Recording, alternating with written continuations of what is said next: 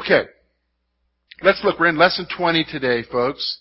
Uh, we're going to look at the rest of chapter 12. We're in verses 12 through 29.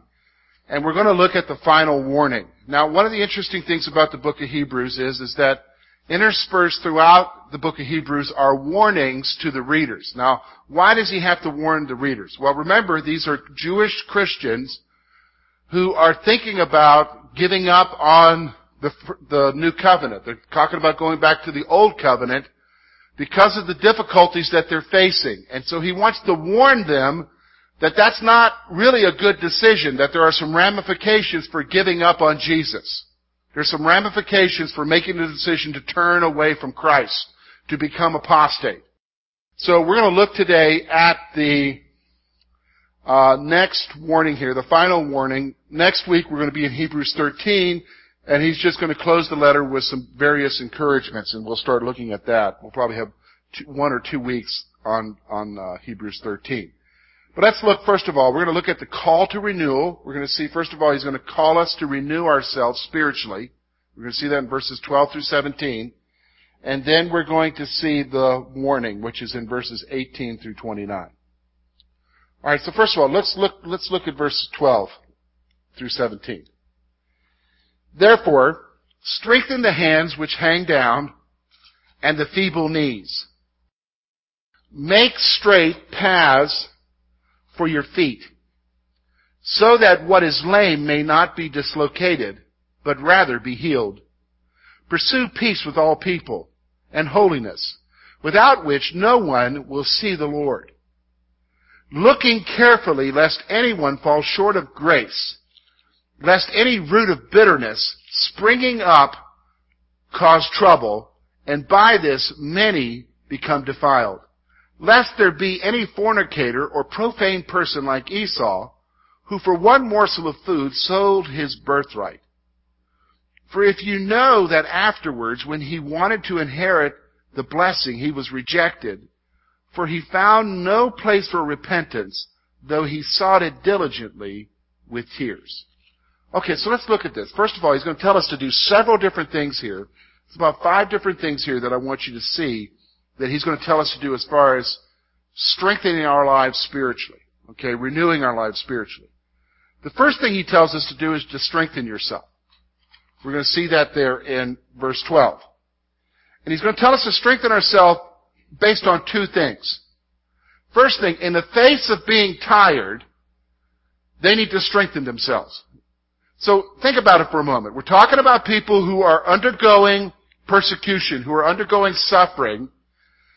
And his basic point to them is, is, you know, when you go through difficult times, you ever notice that when you go through difficult times, it just tires you out? You ever notice that? It tires you out emotionally. Emotional exhaustion, not just physical exhaustion. Okay? So in, what he's saying here is that, you know, lift up those hands He's talking about being tired here. Strengthen those feeble hands. He's saying here that in the midst of your tiredness, you need to strengthen yourselves. So when you go through it, and you're feeling emotionally down, you're feeling emotionally exhausted because of the stuff you're going through, because life will throw it at you, that should be a cue to you that you need to strengthen yourself in the Lord. Now how do you do that? Anybody? Yeah, read the Bible in prayer. Talk to God. I mean, that's that simple. You say, that sounds like a pat answer, George. No, no, you need to understand. That's probably the only two things that you can do. There's one other thing you can do, is to go to church and have others encourage you. Do, do you understand what I'm saying? The church is supposed to be a place where you come for encouragement and strengthening as you face what you're facing. So the reality is, is he's saying here, you need to strengthen yourself in the Lord if you're tired. Now there's one other area here. In the face of fear, they were to strengthen themselves. So notice there when it says in verse 12, and feeble knees. What does that mean, George? Feeble knees. Shaking knees. You know, you know what I'm saying? Like for instance, we just had Halloween and you heard all the different reports about how to scare people and, you know, and different intense things that go on in the Halloween season that are supposed to, people get a, kind of, kind of get something out of being scared to death. And their knees are shaking, they're panicking. Well, that's what he's talking about here, feeble knees. So in the face of having feeble knees, not just being tired, but in the face of fear, you need to strengthen yourself. So let me just stop for a moment. Fear a big issue in our lives? Don't we get afraid? Isn't there times when we're concerned, either in our relationships or at work, when something's happening, that we face fear? Don't we? What, how, how do we normally respond to that? How do we normally respond to those times of fear? We just panic. Ah! What do we do? Withdraw. Okay. That's a good response, Rob. Anybody else? What do we do? Fight or flight. We fight it or we, we run from it. Okay. Anybody else? See, the response needs to be, notice that all of the responses are human responses. We just talked about, right? The response needs to be that when I am fearful about something, who should I go to? God. Go to Jesus. So again, it goes back to the two basic things that need to, well, I would even say three basic things that are needed for your spiritual life. Prayer, God's Word, God's people. Did you understand what I'm saying? Prayer, God's Word, God's people. Because those things will strengthen you in, in facing the things that you're facing. Okay? In facing the difficulties. Even when you don't understand what's going on or why it's going on. Strengthen yourself. Now, not just that we need to strengthen ourselves in the face of our weakness, in the face of our fear, he's telling us about the life that we live here. So, they're to make sure that the path that they are taking is straight. They're to make sure that the path that they are taking is straight. Alright, have you noticed that when you, or have you noticed that when you go hiking, that uh, there is, have you noticed that the trails around here are just perfectly straight and flat? Have you noticed that? There are no rocks, no limbs, no leaves. They are well manicured. And, and even some, some of them are just pure, nice, just a nice flat. How many of you noticed that? That's the way it is around here when you go hiking. You know, is that the way it is? It's not even that way on rails to trails. Have you noticed that? Because the natural thing is, is when you go through life, you're going to have bumps, you're going to have, uh, you're going to have obstacles, you're going to have a difficult time. Well, here's what he's saying is, is that you and I, as you go through your life, you need to make an effort to make sure that the path that you're taking is straight. You understand? It requires you not just going along and bouncing from one problem to another, not just you going along and tripping over a limb, not just you going along and going up a hill and going down. It, you've got to make sure that you are making your path straight. You understand? That's the point he's making here. They are to make sure, make make an effort to make sure that the path that they are taking is straight. Why? Here. Because making an effort, here's the next point, making an effort in this area will not disable the weak, rather it'll bring healing. So he, uses the illustration of the weak here being like the lame. So, you know, if you if you've got leg problems and you're hardly walking, Sure don't want to go on a trail that's got a whole bunch of problems, right? So you need to make sure that the path is straight so that rather than you continuing to have problems, you're actually going to have healing. Do you understand what I'm saying? You're actually going to bring healing to yourself. Now there's a good principle here. Okay? Because all of us are on a path of life, whatever that path is. You're heading to Christ, right? All of you know the areas of life that you're weak in. Right? All of you know The areas of life that you're weak in. Am I correct in saying that? Okay. Don't you think you need to make an effort to make sure that the path you're taking isn't going to keep weakening you? Keep hindering you? Keep hurting you? Did you understand? You want the path that you take to bring healing. Do you understand what I'm saying? So for instance, like if you're struggling with a drug addiction, maybe the path that you need to take is maybe changing your friends. Did you know what I'm saying? Change your friends. Change where you're hanging out at. Change what you expose yourself to. Did you understand? You, you've heard it said if you're, if you're trying to get overcome alcoholism, you don't rent an apartment above a bar. Is that right? You don't go to a bar. So you got to make an effort if you're struggling in an area. So, so many of us, can I be honest with you, we just think we just want Jesus to come along and save us from our problem. Give me victory, Jesus. Now He does give victory, but it's going to require action on our part as well, does it not? Okay? This is what He's talking about. You make your path straight so that the lame aren't hindered, but rather they're, that, that, that they're, they find healing. This is a good principle here, isn't it? So I'm not just going to strengthen my life, because here's the thing, we're talking about people who are going through it, they're thinking about chucking in the towel on Christianity. He's saying, you know, when you're tired, strengthen yourself. If you're fearful, you strengthen yourself in the Lord. And here's what he says, but you also need to make an effort to make sure that the path that you're taking is straight. So that you, rather than just continuing to hurt yourself because you're lame, let's stop for a moment. We're all lame here, right? Okay, now, not the way they use it today in a modern sense, like you're lame, okay? No, but we're all weak here. Each of us are weak in some area, correct? Alright? So, you make sure your path is straight so that you aren't continuing to hurt yourself in that area of weakness, but rather the path that you're taking is going to bring what? Healing. That's the point he's making here. The path that you're taking is going to bring healing. So let's go on. Verse 14. Here's the next issue. They're to make an effort to pursue peace with everyone.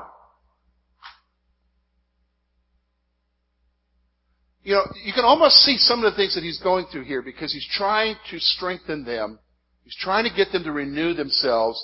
So he talks about when you're strengthen yourself when you're tired, strengthen yourself when you're fearful. Make sure that the path you're taking isn't adding to your problem. Now he's going to go to the next step and talk about relationships. Because some of the difficult, a lot of the difficulties that we face have to do with what? Relationships. You, know, you ever hear somebody say, oh, I love my job. I really love my job except for the fact that I have to deal with people. Have you ever heard that? If I didn't have to deal with people, it would be a perfect job. And the reason why they say that is because of the difficulties of dealing with people. So here's what he's saying. If you're going to renew yourself spiritually, you've got to make an effort to pursue peace with everyone. Everyone to be a peaceable person. Did you understand what I'm saying? Because I'll be honest with you, have you noticed that our culture is getting more and more irritable? You know what I'm saying? I mean, it's like you are, on the simplest thing, you're ready to fly off the handle, you know? I mean, like, where's my order? Hey, you know what? I remember being a kid and getting the Sears Wish book in October so that your mom and dad could lay it away, okay, or order it in hopes that it might come by Christmas and there was no tracking. Remember what's tracking? No tracking at all.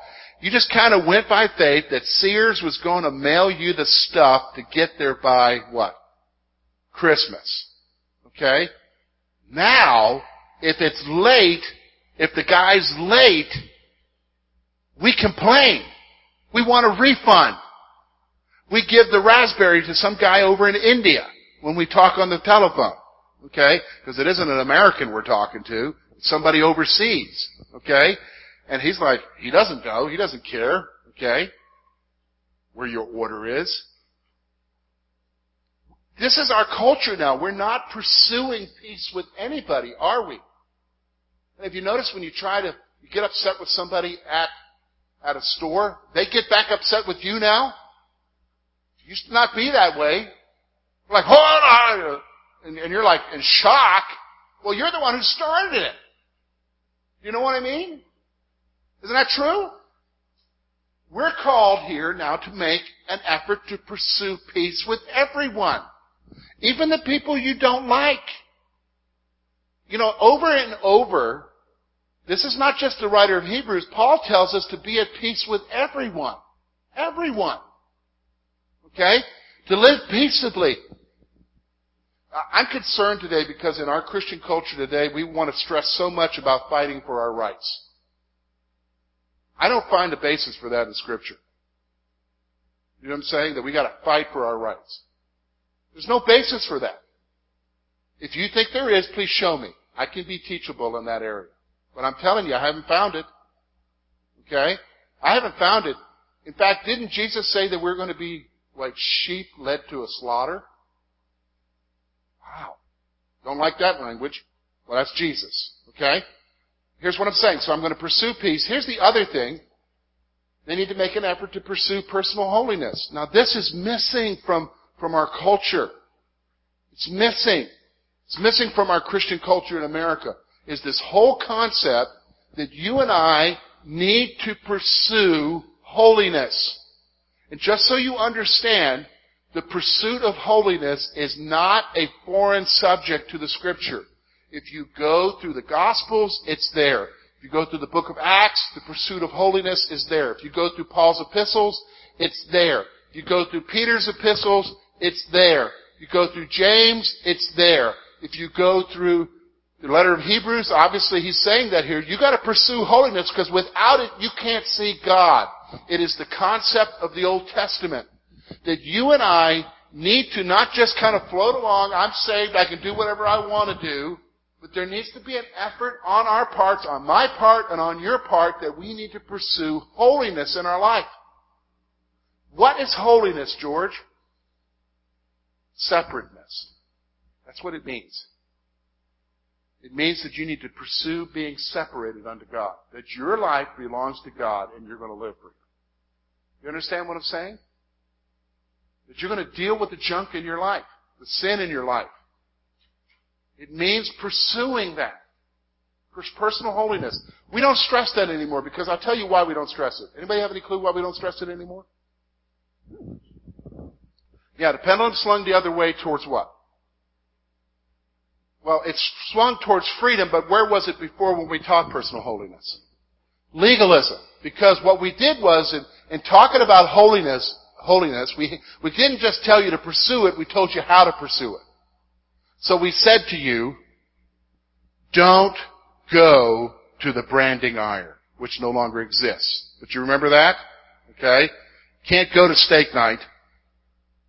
Okay? Don't go there. Don't go to the movie house. Okay? Don't read the Sunday comics. You guys remember that one? Okay? Don't read the Sunday comics. You, you, there, believe me, there are some holiness groups that stress that. Okay? All kinds of things. We, we got into where it was legalism.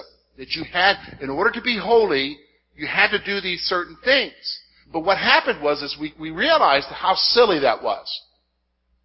That's silliness. And so we swung to the other side now where we have total freedom. I can do whatever I want, baby. You know what I'm saying? Well, the problem is, is that we're no longer pursuing holiness anymore. Holiness in a biblical sense of what God's telling us to do. So you want to know what holiness is? Let me give you a, a simple way to understand what holiness is in your life. Every one of you here knows what it is that you're doing that's displeasing to God. Holiness is pursuing the exact opposite. It's pursuing what you know that you need to do in your life because you know that whatever it is that you're doing is displeasing to God. That's holiness. Do you understand what I'm saying? It's holiness.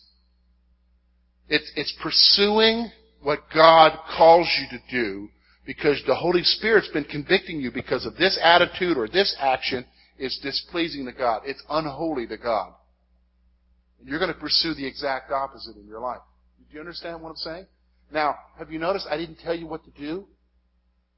Because I don't need to. Because who's telling you what to do? The Holy Spirit's telling you what to do. So you're going to strengthen, you want to know how you strengthen yourself? Somebody can say, oh, I, I wish my life was so much better spiritually. I just wish I had a stronger Christian life. Can I tell you how to get a better Christian life? Deal with the stuff in your life. Pursue holiness. That's what he's talking about here. It's not just strengthening yourself when you're, when you're tired, not just strengthening yourself when you're fearful, not just making sure that the path you're taking is straight. It's not just being at peace with everybody else. It's also pursuing personal holiness in your life. That's reality here. Let's go on. He continues on. Why do you need to pursue holiness? This is due to the fact that they were aware that no one sees God apart from holiness. Listen, I, I want you to understand something. I, am an eternal securitist. I believe in eternal security, but I cannot get away from the message of the New Testament that also gives warning that if you're not pursuing certain things in your life, you need to not think that you're just okay because you prayed a prayer. See, if you're a believer, you're going to be pursuing holiness.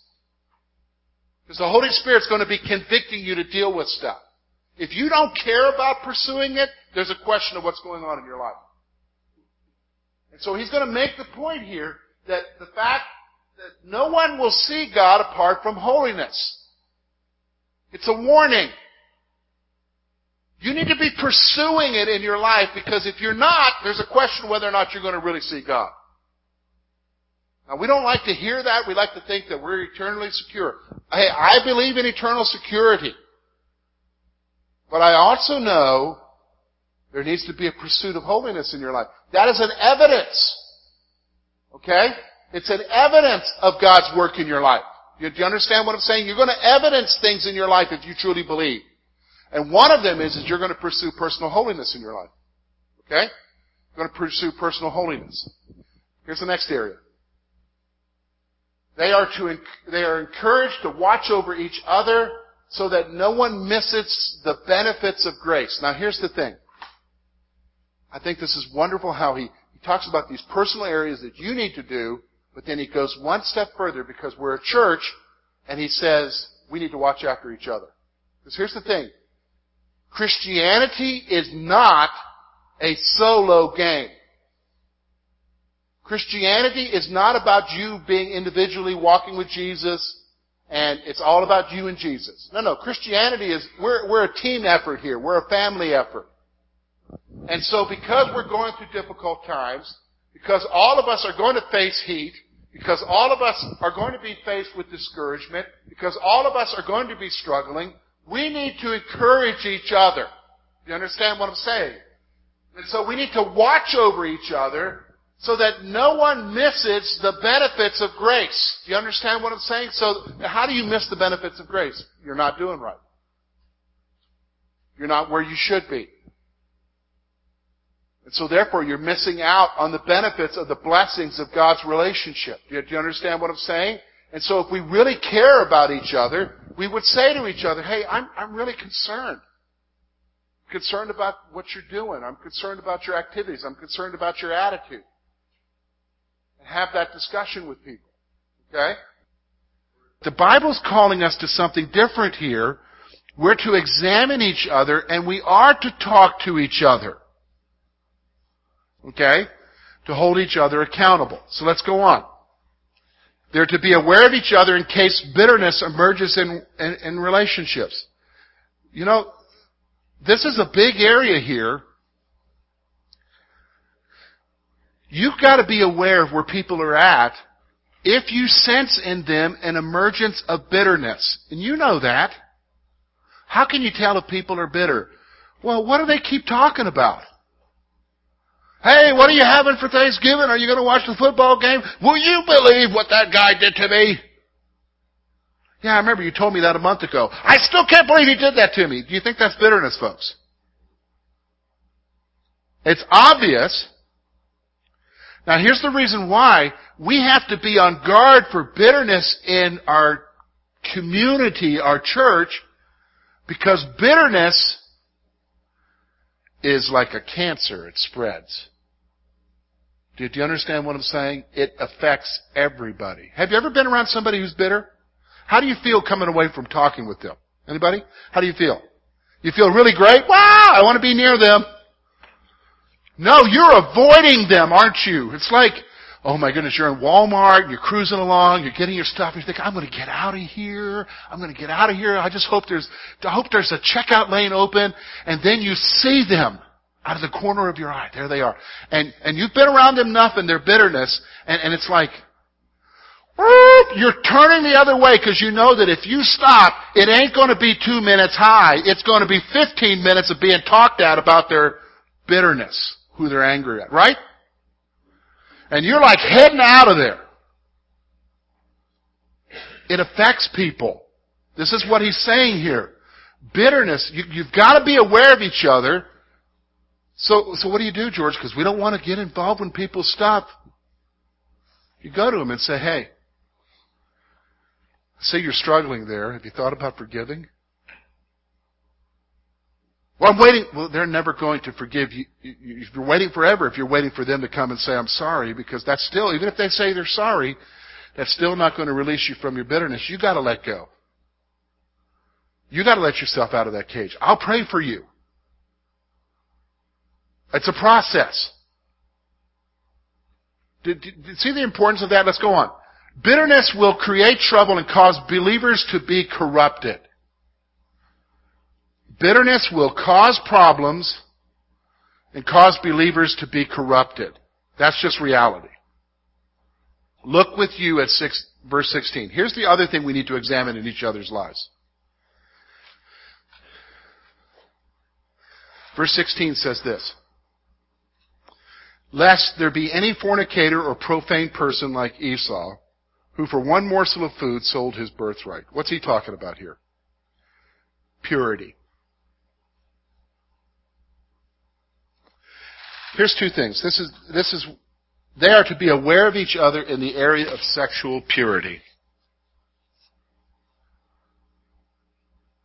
This is the most neglected area today in the church. How can you say that, George? Listen to how we joke with each other. The way we joke with each other, sometimes, a lot of times, will, will delve over into sexual innuendo. Do, do, do you understand what I'm saying? Especially if you hear married couples. And then sometimes married couples, they don't even, they'll, they'll, they'll, they'll, interact with each other and joke about it, and there's a single person there, and we don't understand what's going on through that single person's mind, because we're married. They're not. They're called by the Bible to what? Wait. And we'll be crude, and we'll, we'll, our talk today in our culture is completely sexualized. That's just one area. There's another area. Pornography.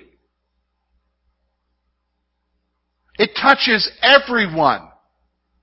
No one is immune from it. But we don't talk about that. Do you know what I mean? We don't talk about it. And it's in everything. It's in every movie now. Did you understand what I'm saying?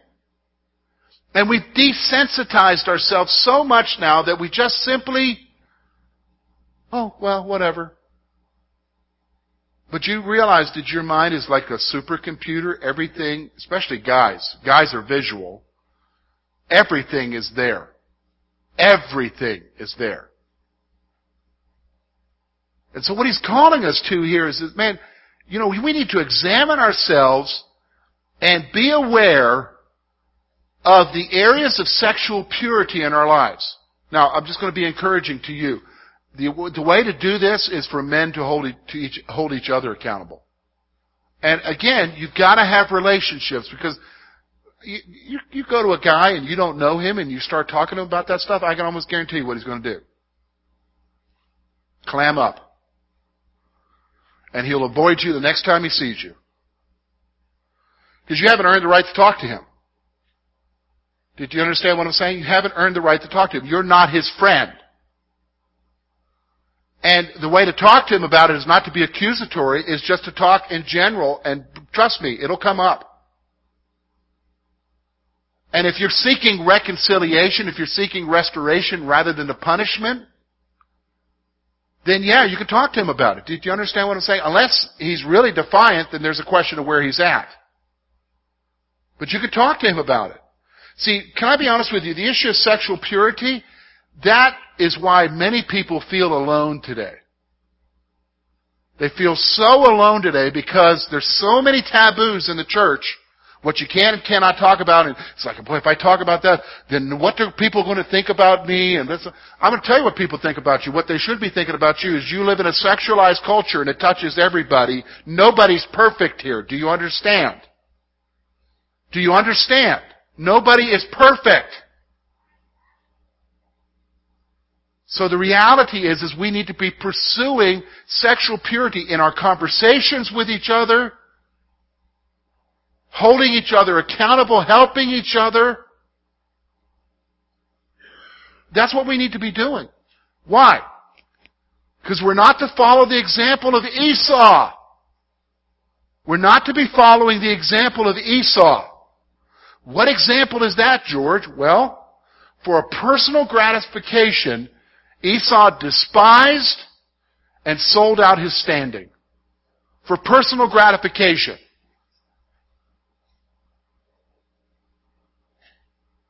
He despised his standing as the firstborn, and he sold out. Sold out his birthright for what? Just something to eat. I mean, have you ever come back from a hunting trip really famished? You know? I don't think any of us would say, oh, here, let me sign over my inheritance, or let me sign over my house to you for that cheese. Boy, that's a great looking cheeseburger. Yeah, I'll sign my stuff away for you for that. I mean, seriously though, you're talking about a guy who was consumed with what? His own lust, his own personal gratification. See, folks, here's the thing. When it comes to sexual purity, what's more important to you? What's more important? That's the question you gotta ask yourself. What's more important to you? Is it the momentary fulfillment of a desire that will never be satisfied?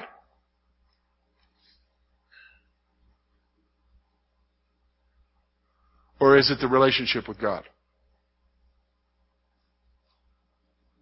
Did you understand what I'm saying? Is it the momentary satisfaction of a desire that will never be fulfilled?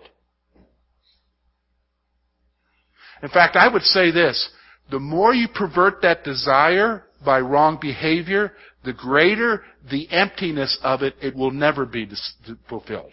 Did you understand what I'm saying? You've got to ask yourself that question. And it's incumbent upon us to be there for each other. Do you, understand what I'm saying? To be there for each other. Now let me just stop. I'm going to qualify that. When I say be there for each other, it's incumbent upon guys to be there for each other. It's incumbent upon women to be there for each other. It's not a mixture of the two. When you talk about this area, I am not, I'm not going to go talk to you and say, hey, well, guess what I'm struggling with? So and so, Miss so and so. Yeah, like I'm really going to talk to a lady about that? And if you're a lady, you sure don't go talk, don't come talk to me. You say, hey, I want to talk to somebody at something. There, I'll, I'll direct you, but don't come talk to me about that. Okay? There's a, there are other ladies that you can talk to to help through. Do you understand? Because that's an area that is a minefield. But we can help each other through it. That's the point of the passage. And here's the point that he's saying. Just real quick. Two things. His actions resulted in rejection. The actions of Esau resulted in his rejection. No amount of tearful pleading could bring about a change of his rejection. That's the point the author is making here. Remember, because when he when he didn't have the blessing, he was like, "Oh, Daddy, Daddy, isn't there a blessing for me? Isn't there a blessing?" Well, Bud, you sold out. No amount of tears could change that rejection. And so throughout this letter, we have seen where he has given them warnings concerning leaving. This is going to be the final warning. So he's going to give a warning about people giving up on Jesus. That's the issue here. It's, it's giving up on Jesus, rejecting the true message of truth for salvation. Do you understand what I'm saying? And going back to an old system. So let's, let's look at this together. So let's look at verses 18 through 29. For you have not come to the mountain that you may be touched, that may be touched, and that burned with fire into blackness and darkness and tempest, and the sound of the trumpet and the voice of words, so that those who heard it begged that the word should not be spoken to them any more. For they could not endure what was commanded. And if so much as a beast touches the mountain, it shall be stoned or shot with an arrow. And so terrifying was the sight that Moses said, I am exceedingly afraid and trembling. But you have come to Mount Zion, to the city of the living God, the heavenly Jerusalem, to the innumerable company of angels, to the general assembly and the church of the firstborn who are registered in heaven, to God and the judge of all, to the spirits of just men made perfect, to Jesus, the mediator of the new covenant, and to the blood of sprinkling that speaks better things than that of Abel. See that you do not refuse him who speaks. For if they do not, for if they did not escape who refused him who spoke on earth, much more shall we not escape if we turn away from him who speaks from heaven, whose voice then shook the earth. But now he has promised saying, yet once more I shake not only the earth, but also heaven. Now this, yet once more, indicates the removal of those things that are being shaken off, as of things that are made, that the things which cannot be shaken may remain. Therefore, since we are receiving a kingdom which cannot be shaken, let us have grace by which we may serve God acceptably with reverence and godly fear. For our God is a consuming fire. Alright, so let's look at the warning. First of all, verses 18 through 21 are going to talk about the Old Covenant. So the first thing I want you to see is, is the writer reminds them that they did not come to Mount Sinai. Okay, so here's the reality. Folks, did you come to God through the Old Covenant? No. That's what he's telling his readers. They didn't come into a relationship with God through Mount Sinai. Do you understand? That's not how you came. It isn't, your acceptance with God has nothing to do with the Old Testament law. Do you understand the Mosaic law? You didn't come to God through that. Alright? You didn't come to God through that. Here's what else he's saying. Fear marked the people as they approached the mountain. The old system was a system that provoked fear. Do you, understand what I'm saying? The old system was a system that provoked fear. Now, can we relate to that? How many of you have been involved with a legalistic church? Okay? And how many of you have ever been in that church and you knew that you were not doing what that church said you needed to do and what was the feeling that you were marked by, especially if somebody from the church saw you doing it? What? Guilt and what? Fear. Why? Because the old system, a legalistic law-based system, and that's what the Mosaic system was, communicates acceptance with God based upon what you do, and if you're not doing it, it provokes within you what? Fear of retribution from God. Did you understand what I'm saying? fear of retribution from God. In fact, think about this for a moment. In those type of churches, it is most common when somebody goes through a difficult thing, when they have a problem, when they go through a difficulty of some sort, especially if it's traumatic, it's most common for people in those kind of churches to say, what did you do to deserve that? Have you heard what I'm talking about? What did, what did you do that caused God to allow that to happen? It's almost like a retribution thing. Did you understand what I'm saying? Like God is punishing you for something. See, that's all part of that legalistic, ba- and this is what he's saying here. You, you, you didn't come to Mount Sinai, and Mount Sinai was a place that was motivated by, by fear. Here's what he's saying. The mountain represents the old covenant. The mountain represents the old covenant. Be so careful when you are dealing with new Christians that you don't impose on them an old covenant. Did you understand what I'm saying? We've entered into a new covenant, the covenant of grace. And yes, they maybe need to deal with some stuff, but dealing with stuff does not mean that you need to give them a list of rules to go by. Because what's going to happen is, is they begin to think that their acceptance with God is based upon whether or not they're doing what you told them they need to do to be accepted with God. That's the old covenant. That was the old covenant way. Okay? So this is the warning. He's telling them, you guys, you guys didn't come to faith through the old covenant. So he reminds the readers his readers that they have come into the presence of the heavenlies. So rather, you didn't come to the old covenant with fear. You come into, through salvation, into the presence of the heavenlies. Okay? You come into the presence of, of the Godhead. Paul would say that you're already seated in heaven with Jesus. Okay? You're already seated in heaven with Jesus.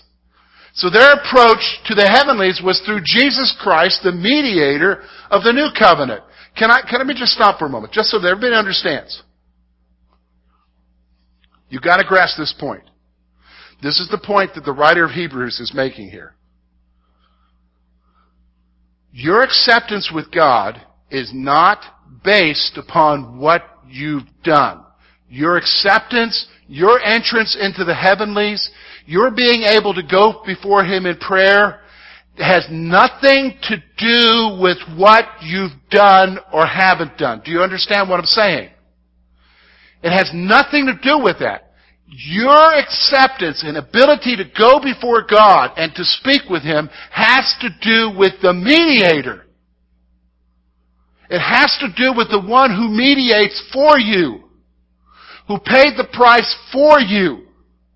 And that was Jesus Christ. Do you, do you, understand? My ability to go to God in prayer, my ability to, to realize that one day when I stand before Him, I'm accepted into heaven, has nothing to do with me. They're not going to look at George and say, oh, George, you were such a great guy. Chances are they're going to look at George and say, boy, you are a schmuck. What are you doing here? And here's my answer. Jesus. I'm only here because of Jesus. Do you, know, do you understand what I'm saying? I'm only here because of Jesus. He died for me. He accepted me. He brought me into reconciliation with God. He's the mediator. The old system was a, was a system of fear. Am I doing the right thing? Am I getting it right? Do, do, do you understand? Hey, let's stop for a moment. Take back for a moment. What is the number one thing that new Christians always struggle with? What's the number one thing that new Christians always struggle with? Their assurance of what? Salvation. They always wonder if they're truly saved. Why is that?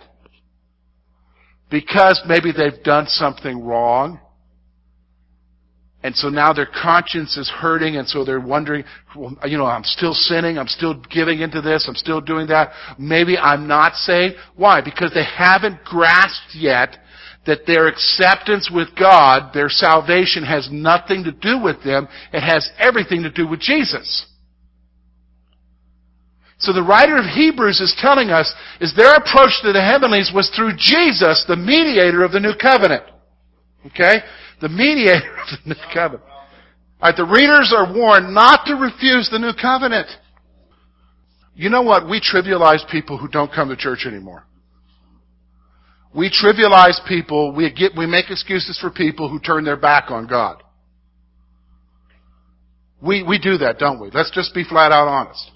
Oh yeah, I remember a time when they came to church and yeah, they're not living right, but we're hoping that they get right one day, blah, blah, blah, you know? And, and, and uh, we, I know they're okay, and we even make we even start saying things like there are unbelieving believers. Or believing unbelievers or whatever, okay? That is not the implication of the text.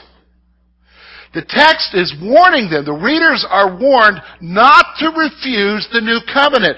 Don't turn your back on what Jesus is offering you. Don't walk away from it. That's been the warning here. Don't walk away from acceptance with God based upon something else. Did you understand? There's a warning here. You don't reject it. Especially if you're going to say you embrace it, don't turn your back on it. Did you understand what I'm saying? Don't turn your back on it. Don't turn your back on it at all. The readers are warned not to refuse the new covenant. So here, those who refused the old covenant did not escape the judgment of God. So we look at, look at what he's saying here. Verse 25. For they did not escape who refused him who spoke on earth. Much more shall we not escape if we turn from him who speaks from heaven. So he's saying, guys, if you if you've got a question about that, like oh, you're not sure what I'm saying is true, the writer says, look, think about those who rejected the old covenant. In the law, those who rejected the law, those who rejected the Mosaic system, those who rejected what Moses was saying, what happened to them? Did they go on vacation? They were judged, some of them immediately. Ground opened up, swallowed them. Fire came down from heaven, consumed them. So if rejecting the old covenant resulted in punishment, what do you think is going to happen if you reject the new covenant? If you turn your back on the new covenant? You, you are putting yourself in a precarious position. Did you understand what I'm saying? You're putting yourself in a precarious position. So the, those who refuse. So the writer points out that there is a final judgment that's coming. We all understand that, right?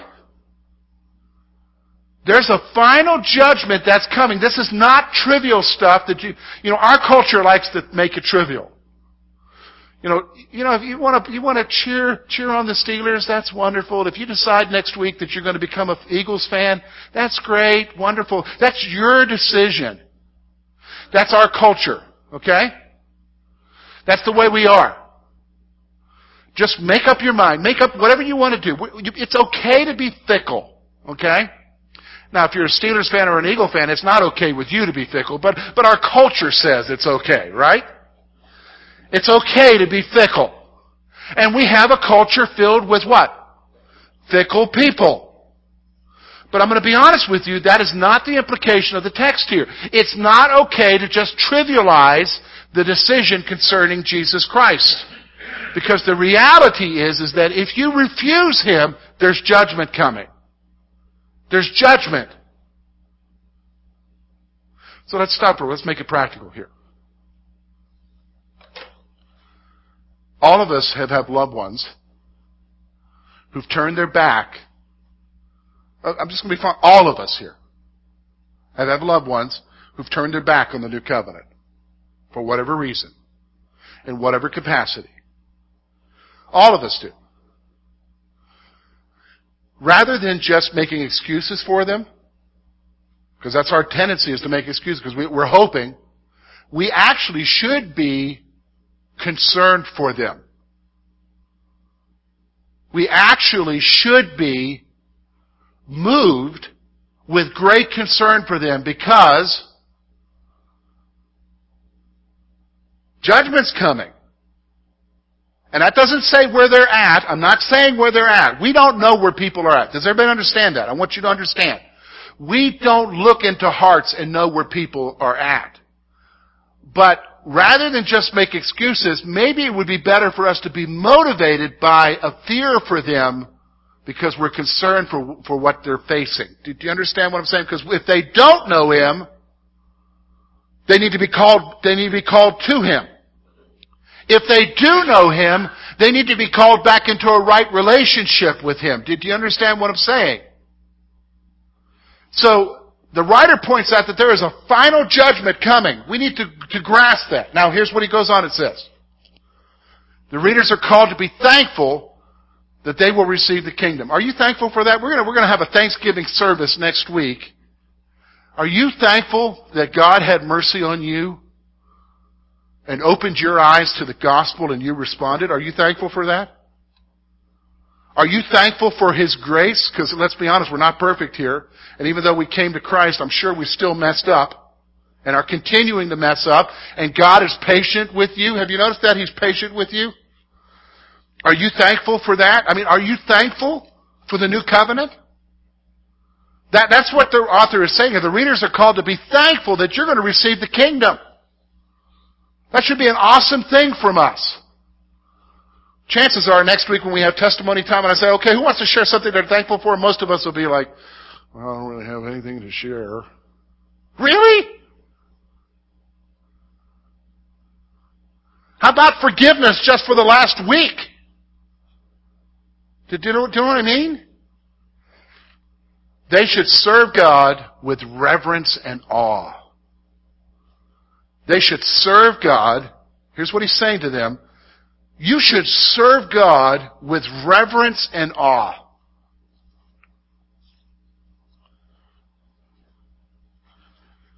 I mean, think about it for a moment. Let's just, let's just digest this.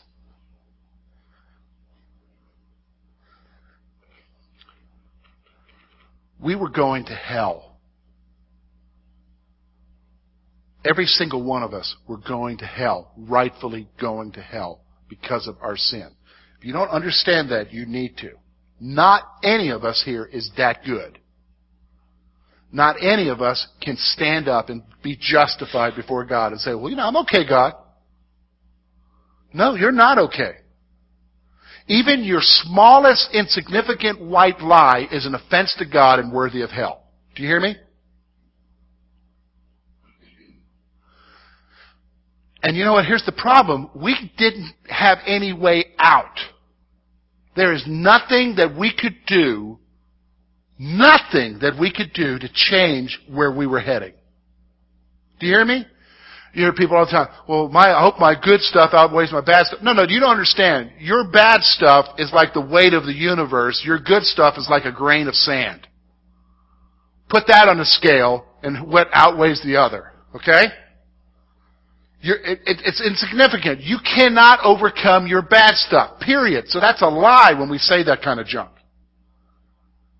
The reality is, is there's no way out of it for us. There was no way out. And so here's the God who's judging us, and He has, are you ready for this? Compassion and love for us. So He sent His Son to die in our place. To pay the price for us. And he offers to us a new relationship with him. Reconciliation with him. We just have to accept it. And when you accept it, you are saved. You are forgiven. You enter into a new relationship. Should that not draw from us reverence and awe? Do you know what I'm saying? This is what the author is saying. You and I should serve God with reverence and awe at what He's done for us. Because if it wasn't for Him, guess where we would be going, folks? To hell for eternity. Forever. Forever. So here's what he says. Final point, just to make the issue here. God is a consuming fire which reflects the nature of his judgment. When we talk about God being a consuming fire, what does that mean? Fire is always a picture of judgment here in the, in the scripture, through the Old Testament and the New Testament. God is a judging God. And nothing will be ignored by Him. Do, do you understand what I'm saying? Like, let us stop for a moment. How many of you remember every wrong thing you've ever done in your life? Anybody remember every wrong thing? Oh, you remember some things, okay? But do you remember everything you've done? Oh, let's just take last week. How many of you remember, remember every wrong thing you've done? I can almost guarantee you, you have it because some of them were done out of ignorance. Alright? God knows everything. And everything will be revealed. And will be judged. He's a consuming fire. Who can stand before him? Can you tell me who can stand before him? Those who are justified by Jesus because of the mediator. Do you understand what I'm saying? We have a standing before that consuming fire because of who? Is it because of us? No, because of Jesus.